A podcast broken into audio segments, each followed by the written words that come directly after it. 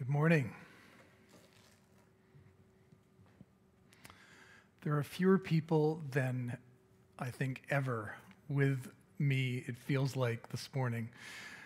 Wait a second, there was a time, Justin, wasn't there, when it was just me and the camera. I've got to, I've got to look on the bright side. But um, even though there are only five of you with me in the room, let me say it again. Good morning. Good morning. Thank you. And good morning to all of you online as well. My name is Alex, and I'm the lead pastor here at Courtright, and I want to add my word of welcome to what Allison said at the beginning of the service, um, especially to those of you, and there are many more of you joining us online. This morning, we're continuing our new sermon series on vocation. And as we talked about last week, that word vocation means calling. And if you think about it, that's really the most important thing for us as Christians we don't believe that we're alone in the universe. No, we believe that the central reality at the core of the whole world is that God loves us and that God calls us. He calls us, first of all, into relationship with Himself, and then He gives us a particular calling for our lives, a purpose, a purpose that brings our gifts together and the things we love to do and the needs of the world. He brings all of that together. So last week we saw how Moses was called by God. And a story about an individual's encounter with God in a very dramatic way. And that's where it starts for us, too. First of all, we are called to someone. We're called to a relationship with God. We're not called to something like a career or a job or an opportunity. But even as our first calling is to God, we also have a communal calling as the church to live out our faith. And so today we're going to talk about what that looks like. And we're going to use a passage in the Old Testament that describes one of the worst times in the history of God's people. The prophet Jeremiah tells the story of Israel losing their home after they suffered a great defeat. Their enemies uh, took them uh, away into exile, and we're going to hear about that this morning. Um, but the good news is that God did not give up on them. And so before we open our Bibles to Jeremiah, let's pray. Holy Spirit, would you show us this morning what is true? Would you give us your wisdom for whatever we're facing in our lives, but also for us together as a church? Lord, we don't come as individuals to this, we come together to listen to you. We are your church. Point us back to Jesus. Renew us, we pray. Amen. So, if you've got a Bible with you, either a hard copy or if you want to pull it up on your screen, you can turn to Jeremiah chapter 29. Jeremiah is the second longest book in the Bible after the Psalms. So, hopefully, uh, if you're looking for it in a hard copy, that will help you locate it. And we're going to read chapter 29, verses 1 to 14. This is the text of the letter that the prophet Jeremiah sent from Jerusalem to the surviving elders among the exiles and to the priests, the prophets, and all the other people Nebuchadnezzar had carried into exile from Jerusalem to Babylon. This was after King Jehoiakim and the queen mother, the court officials, and the leaders of Judah and Jerusalem, the skilled workers and the artisans, had gone into exile from Jerusalem. He entrusted the letter to Elasah, son of Shaphan, and to Gemariah, son of Hilkiah, whom Zedekiah, king of Judah, sent to King Nebuchadnezzar in Babylon. The letter said, this is what the Lord Almighty, the God of Israel, says to all those I carried into exile from Jerusalem to Babylon. Build houses and settle down, plant gardens and eat what they produce, marry and have sons and daughters, find wives for your sons and give. Find wives for your sons and give your daughters in marriage, so that they too may have sons and daughters. Increase in number there, do not decrease all the peace and prosperity of the city to which I've called you into exile. Pray to the Lord for it, because if it prospers, you too will prosper. Yes, this is what the Lord Almighty, the God of Israel, says Do not let the prophets and diviners among you deceive you. Do not listen to the dreams you encourage them to have. They are prophesying lies to you in my name. I have not sent them, declares the Lord. This is what the Lord says When 70 years are completed for Babylon, I will come to you and fulfill my good promise to bring you back to this place. For I know the plans I have for you, declares the Lord plans to prosper you and not to harm you, plans to give you hope and a future. Then you will call on me and come and pray to me, and I will listen to you. You will seek me and find me when you seek me with all your heart. I will be found by you, declares the Lord, and will bring you back from captivity. I will gather you from all the nations and places where I have banished you, declares the Lord and I will bring you back to the place from which I carried you into exile. This is the word of the Lord. Thanks be to God. So, this morning we're going to see three things in this passage we've just read. First of all, we are going to see the challenge of exile. Secondly, the call of God to embrace the culture around us. And third, the anticipation of homecoming. So, first of all, the challenge that Israel faced as they were forced into exile, and that we face in a way today also. And then the call that we have to love the city, to cultivate God's kingdom in the society around us. And finally, the hope that we have in Christ, this homecoming that this passage promises us, and that in Jesus we have uh, the fulfillment of that hope. So let's start by looking at verse 11 on its own. If, if this passage was uh, the whole collected works of some uh, musician, verse 11 would be their greatest hit. It would be the one you heard on the radio over and over again. For I know the plans I have for you, declares the Lord plans to prosper you and not to harm you, plans to give you hope and a future. It's a wonderful verse it's such an encouraging message. Now, if that's all you knew about Jeremiah, you might think that this was a pretty upbeat book of the Bible. But to understand the hope at the core of this passage, the real hope, you first have to deal with the challenge of exile. Because that is what Jeremiah was warning Israel about from the beginning. Jeremiah said that God would judge them if they continued to be unfaithful to him. And then God used the Babylonian Empire to deal with the disobedience of his people. Babylon attacked Israel and defeated her. And so Jerusalem was destroyed, its people taken prisoner and into exile in Babylon. Here's a map of that journey that helps us maybe locate things geographically and historically. Last week, if you look at the beginning of that red line, last week we were down in Sinai and Egypt. And that's really the first great theme of how God brings redemption to his people. It's the Exodus, leading his people out of slavery in Egypt to the promised land. And here, a thousand years later, they are evicted from that promised land. And this red line traces the journey they went on when they were deported by those who had conquered them into exile in Babylon. And you get a sense of the distance involved and the hardship there would have been for the people of Israel as they were forced to take that journey. And this letter we've read by Jeremiah was sent to the elders among the exiles. It was sent from Jerusalem to Babylon. The elders were the first to go. The exile started in 597 BC when Israel's leaders were taken away. And then 10 years later, Babylon came back and deported the rest of them. Babylon was the world's greatest city, at the heart of its most powerful empire. Here is one artist's depiction of the place. I remember Judith telling me a story about how she took our daughter Lily into Toronto when we first moved to Guelph, or not long after that.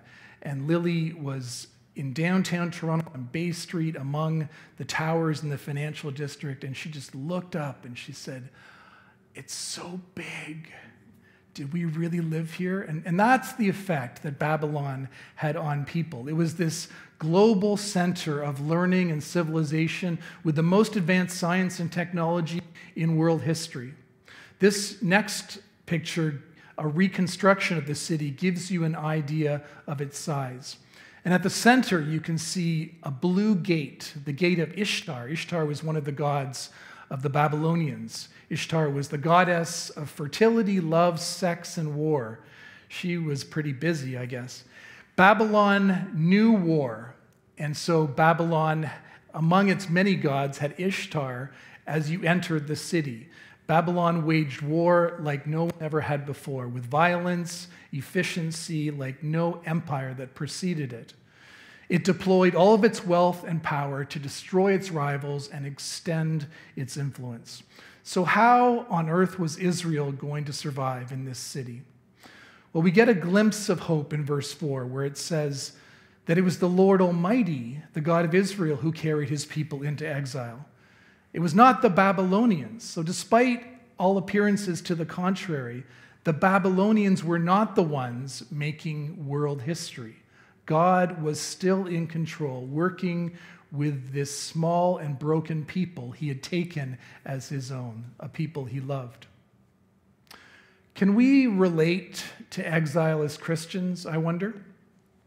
Now, let's be clear, we have not been through anything like the suffering of Israel, but I think you can still draw a parallel. As Christians today, we may feel like we're living in exile at times. Some of us remember when almost everyone agreed that Canada was a Christian country. The Lord's Prayer was said in schools. Politicians didn't hesitate to pray in the name of Jesus in public. And most people went to church. That is, they attended a service on Sunday morning, which is different, let's be clear, from being part of a church and being called to be part of the body of Christ. So, one of my favorite examples of the difference between now and then took place in 1946 when InterVarsity Christian Fellowship held its first student missions conference at the University of Toronto before the conference moved to Urbana, Illinois. On that occasion, the president of U of T showed up, and so did the mayor of Toronto. The conference made the front page of all the daily newspapers. Can you imagine that happening today? There's no chance it would. These days, Christian groups don't have special privileges on campus. In fact, they may face outright hostility. But what if all of that is God's way of calling us back to our first love? What if, what if He's humbled us over the course of the decades that in the West the church has lost its former power? What if He's humbled us like that to bless us? Like the challenge of this pandemic, the challenge of exile is an opportunity to call on the Lord who says, You will seek me and you will find me when you seek me with all your heart. So, how can the church respond to this experience of exile? Well, like Israel and Babylon, we have two obvious options. One thing we can do is conform to the culture around us. In the book of Daniel, which is a different angle on the story of Israel's exile, a more personal story, we read about a young Jewish man who was tempted to conform to Babylonian culture. He wasn't oppressed. No, he was invited to get the best possible education, to use it as a passport to privilege, to rise in the ranks of power, to have the life that we all dream of. All he had to do to get there was to give up the idea that his God, the God of Abraham, Isaac, and Jacob, was the one true God.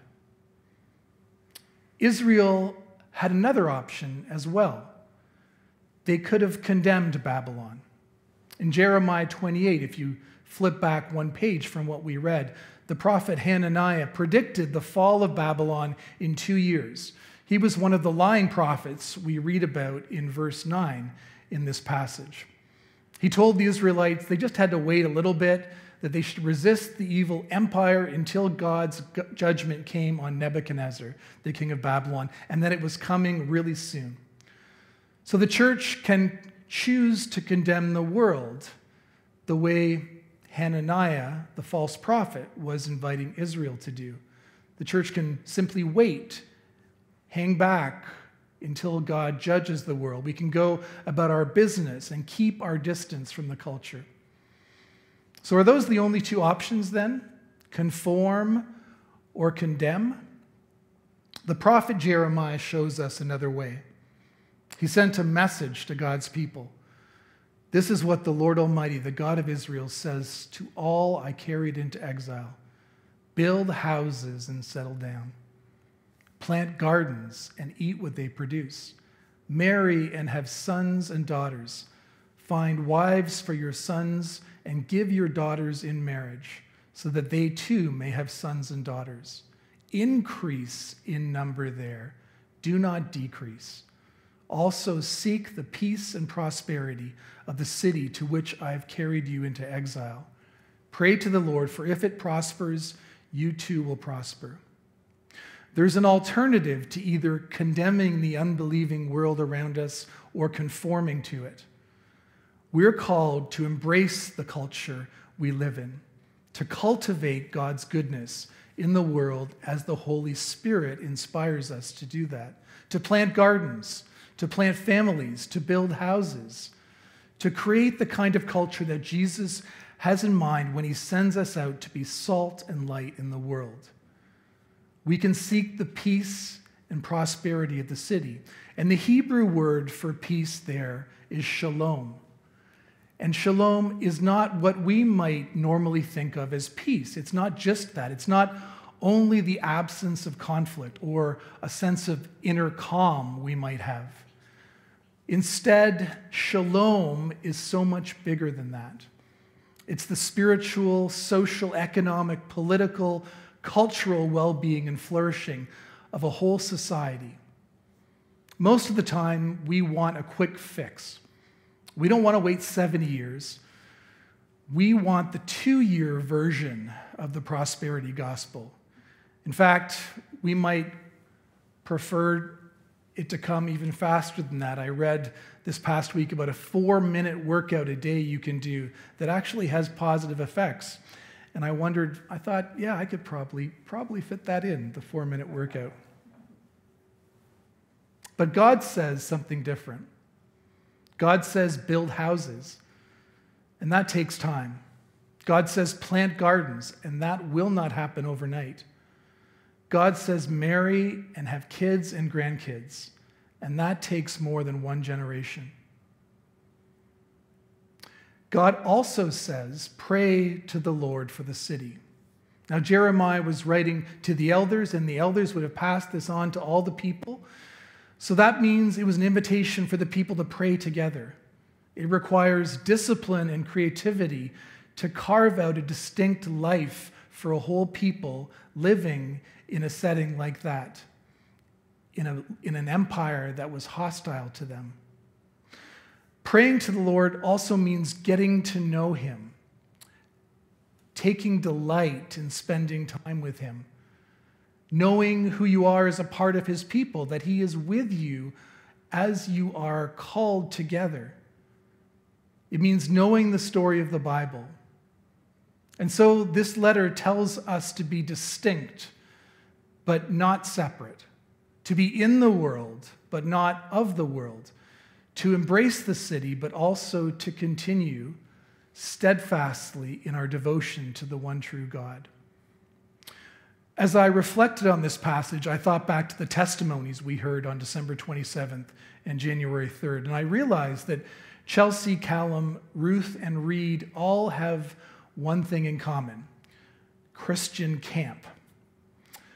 What is camp? Let's think about this together for a moment. Camp is a distinct society.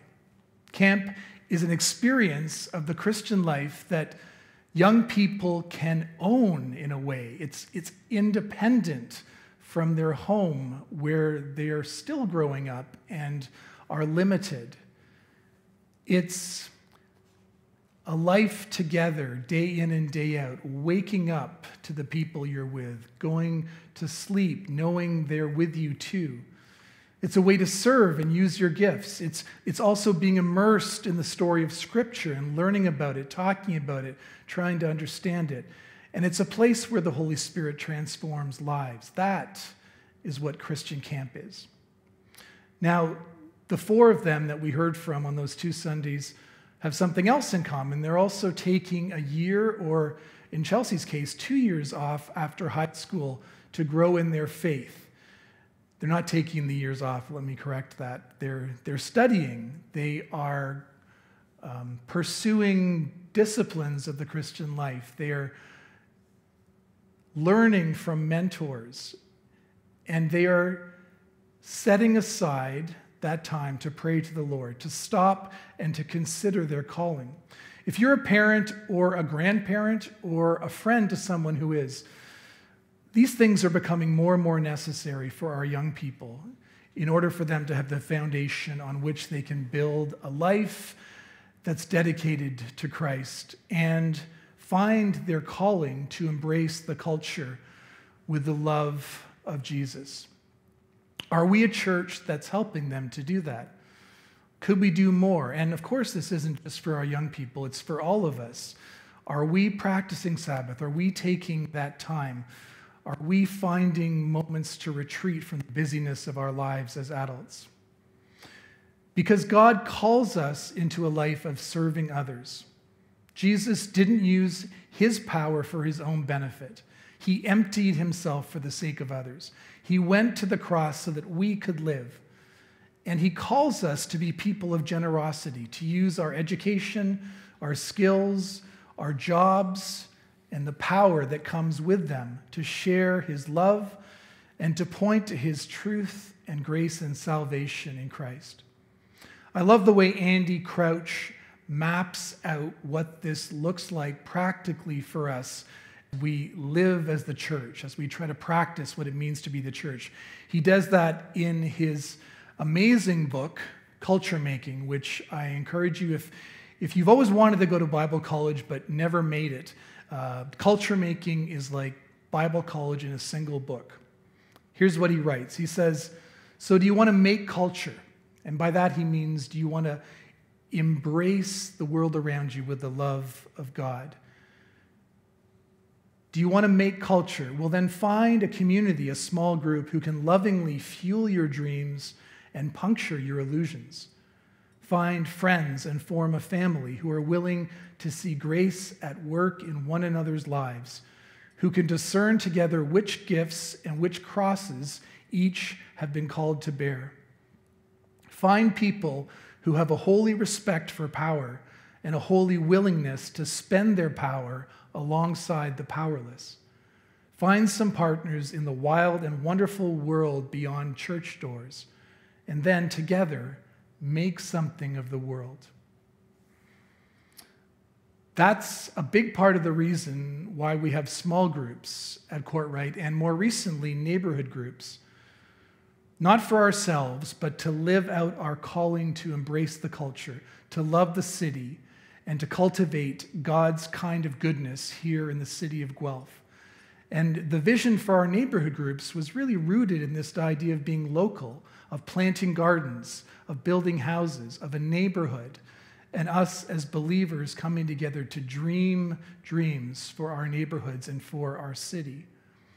If this is something that you're interested in learning more about, I want to encourage you to come out on Saturday, January 30th for the event we call Courtright Connect from 10 a.m. to 12:30 that day. It'll be a chance for us to reflect on who we are as the church, to talk about Courtright's vision for our life together in Christ, and to also, I know some of you love this part, to hear about what is Presbyterian in particular. What does that look like that we are part of the Reformed tradition? Because that is a big part of how we understand vocation and calling. So I, I, hope you'll be there. Um, you can register uh, by emailing me, alex at courtrightchurch.org. This is not going to come easy to us, and to sustain us through it all, we live out our faith in the hope of homecoming. We've seen the reality of exile this morning for Israel and in our own cultural circumstances. We've been tempted to conform or to condemn the world around us. But we've been called to embrace the culture, to cultivate God's kingdom. And now we come back to the best known verse in this passage.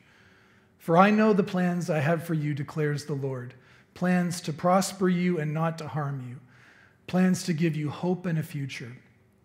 That hope and that future are fulfilled in Jesus Christ. For God so loved the world that he gave his one and only Son, that whoever believes in him shall not perish, but have eternal life. For God did not send his Son into the world to condemn the world, but to save the world through him.